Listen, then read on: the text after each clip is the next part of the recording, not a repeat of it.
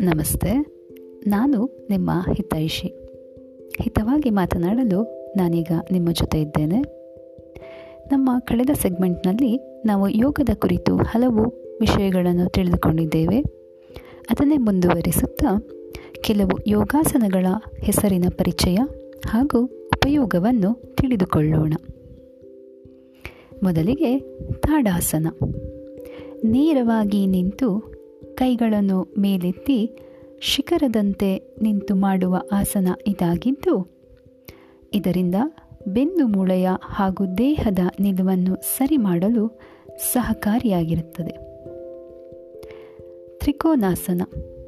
ತ್ರಿಕೋನದಂತೆ ದೇಹದ ಭಂಗಿಯಲ್ಲಿ ಮಾಡುವ ಆಸನ ಇದಾಗಿದ್ದು ಕಾಲಿನ ಮಾಂಸಖಂಡಗಳ ಮೇಲೆ ಪರಿಣಾಮ ಬೀರುವ ಇದು ಕುತ್ತಿಗೆ ಹಾಗೂ ಬೆನ್ನು ನೋವನ್ನು ಕಡಿಮೆ ಮಾಡುತ್ತದೆ. ವೃಕ್ಷಾಸನ. ಒಂದು ಕಾಲಿನಲ್ಲಿ ವೃಕ್ಷದಂತೆ ನಿಂತು ಮಾಡುವ ಆಸನ ಇದಾಗಿದ್ದು ಏಕಾಗ್ರತೆಯನ್ನು ಹೆಚ್ಚಿಸುತ್ತದೆ.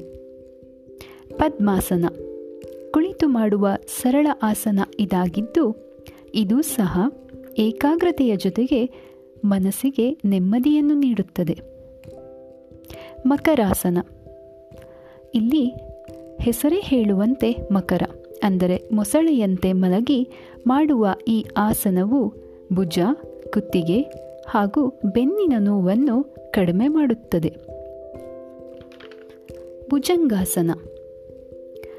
ನೆಲದಲ್ಲಿ ಮಲಗಿ ಹಾವಿನಂತೆ ಕತ್ತನ್ನು ಎತ್ತಿ ಹಿಡಿದು ಮಾಡುವ ಈ ಆಸನವು ಬೆನ್ನು ಮೂಳೆಯಲ್ಲಿ ಡಿಸ್ಕ್ನ ತೊಂದರೆಗಳಿದ್ದರೆ ಸರಿಪಡಿಸಲು ತುಂಬ ಅನುಕೂಲಕಾರಿ. ಅಧೋಮುಖ ಶ್ವಾನಾಸನ.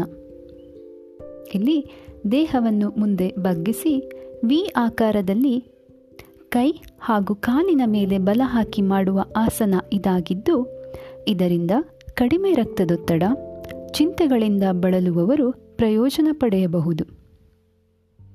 ಇನ್ನು ಶಲಭಾಸನ. ಹೊಟ್ಟೆಯ ಮೇಲೆ ಪೂರ್ಣ ಭಾರವನ್ನು ಹಾಕಿ ಮಕಾಡೆ ಮಲಗಿ ಮಾಡುವ ಆಸನ ಇದಾಗಿದ್ದು, ಇದರಿಂದ ಬೆನ್ನಿನ ಸಮನ್ವಯ ಹಾಗೂ ನಮ್ಯತೆ ಸಾಧಿಸಬಹುದು. ಪವನ ಮುಕ್ತಾಸನ. ಇದರಲ್ಲಿ ಹಲವು ಬಗೆಗಳಿದ್ದು, ಕಾಲು ಹಾಗೂ ಕೈನ ಕೀಲುಗಳ ಬಲವರ್ಧನೆಗೆ ಹಾಗೂ ಜೀರ್ಣಕ್ರಿಯೆಯನ್ನು ಉತ್ತೇಜಿಸಲು ಸಹ ಈ ಆಸನ ಸಹಕಾರಿ.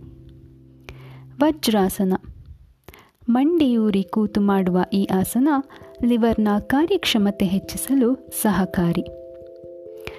ಆಹಾರ ಸೇವಿಸಿದ ನಂತರ ಮಾಡಬಹುದಾದ ಏಕೈಕ ಆಸನ ಈ ವಜ್ರಾಸನವಾಗಿದ್ದು, ಇದು ಜೀರ್ಣಕ್ರಿಯೆಯನ್ನು ಉತ್ತೇಜಿಸುತ್ತದೆ. ಶಶಾಂಕಾಸನ. ಶಶಾಂಕ ಅಂದರೆ ಮೊಲದಂತೆ ಮಂಡಿಯೂರಿ ಮಾಡುವ ಈ ಆಸನ ಹೊಟ್ಟೆಯ ಕೆಳಭಾಗವನ್ನು ಗಟ್ಟಿಯಾಗಿಸುತ್ತದೆ. ಇದರಿಂದ ಮಲಬದ್ಧತೆಯನ್ನು ನಿವಾರಿಸಬಹುದು.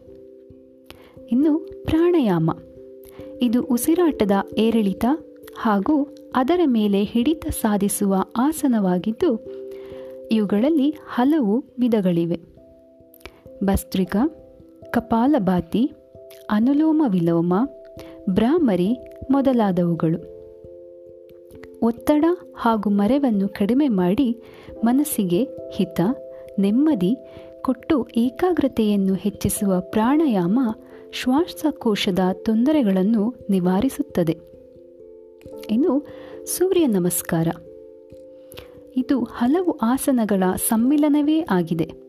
ಇದರಿಂದ ಮೇಲೆ ತಿಳಿಸಿದ ಬಹುತೇಕ ಪ್ರಯೋಜನಗಳನ್ನು ಪಡೆಯಬಹುದು. ಇಷ್ಟೆಲ್ಲ ಪ್ರಯೋಜನಗಳನ್ನು ಸಾಧಿಸಬಹುದಾದಂತಹ ಈ ಯೋಗಾಸನವನ್ನು ಕಲಿತರೆ ನಮ್ಮ ದೇಹ ಹಾಗೂ ಮನಸ್ಸು ಆರೋಗ್ಯದಿಂದಿರುತ್ತದೆ. ಇಷ್ಟೆಲ್ಲ ಅದ್ಭುತವಾದ ಯೋಗವನ್ನು ನಮಗೆ ತಿಳಿಸಿಕೊಟ್ಟ ಪತಂಜಲಿ ಮಹರ್ಷಿಗೆ ನಮಿಸೋಣ. ಯೋಗೇನ ಚಿತ್ತಸ್ಯ ಪದೇನ ವಾಚ, ಮಲಂ ಶರೀರಸ್ಯ ಚ ವೈದ್ಯಕೇನ. ಯೋಪಾಕರೋತ್ತಂ ಪ್ರವರಂ ಮುನೀನ, ಪತಂಜಲಿ ಪ್ರಾಂಜಲಿ ರಾಣತೋಸ್ಮಿ. ಸರ್ವೇ ಜನ ಸುಖಿನೋ ಭವಂತು. ಧನ್ಯವಾದ.